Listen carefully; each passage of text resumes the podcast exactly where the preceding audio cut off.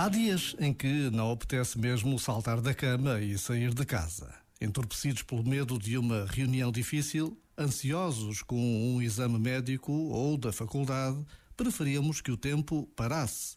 Não para. O tempo não para. Resta-nos o risco da confiança, ainda que saibamos que não podemos controlar o que vai acontecer no próximo minuto da nossa vida. Este momento está disponível em podcast no site e na app.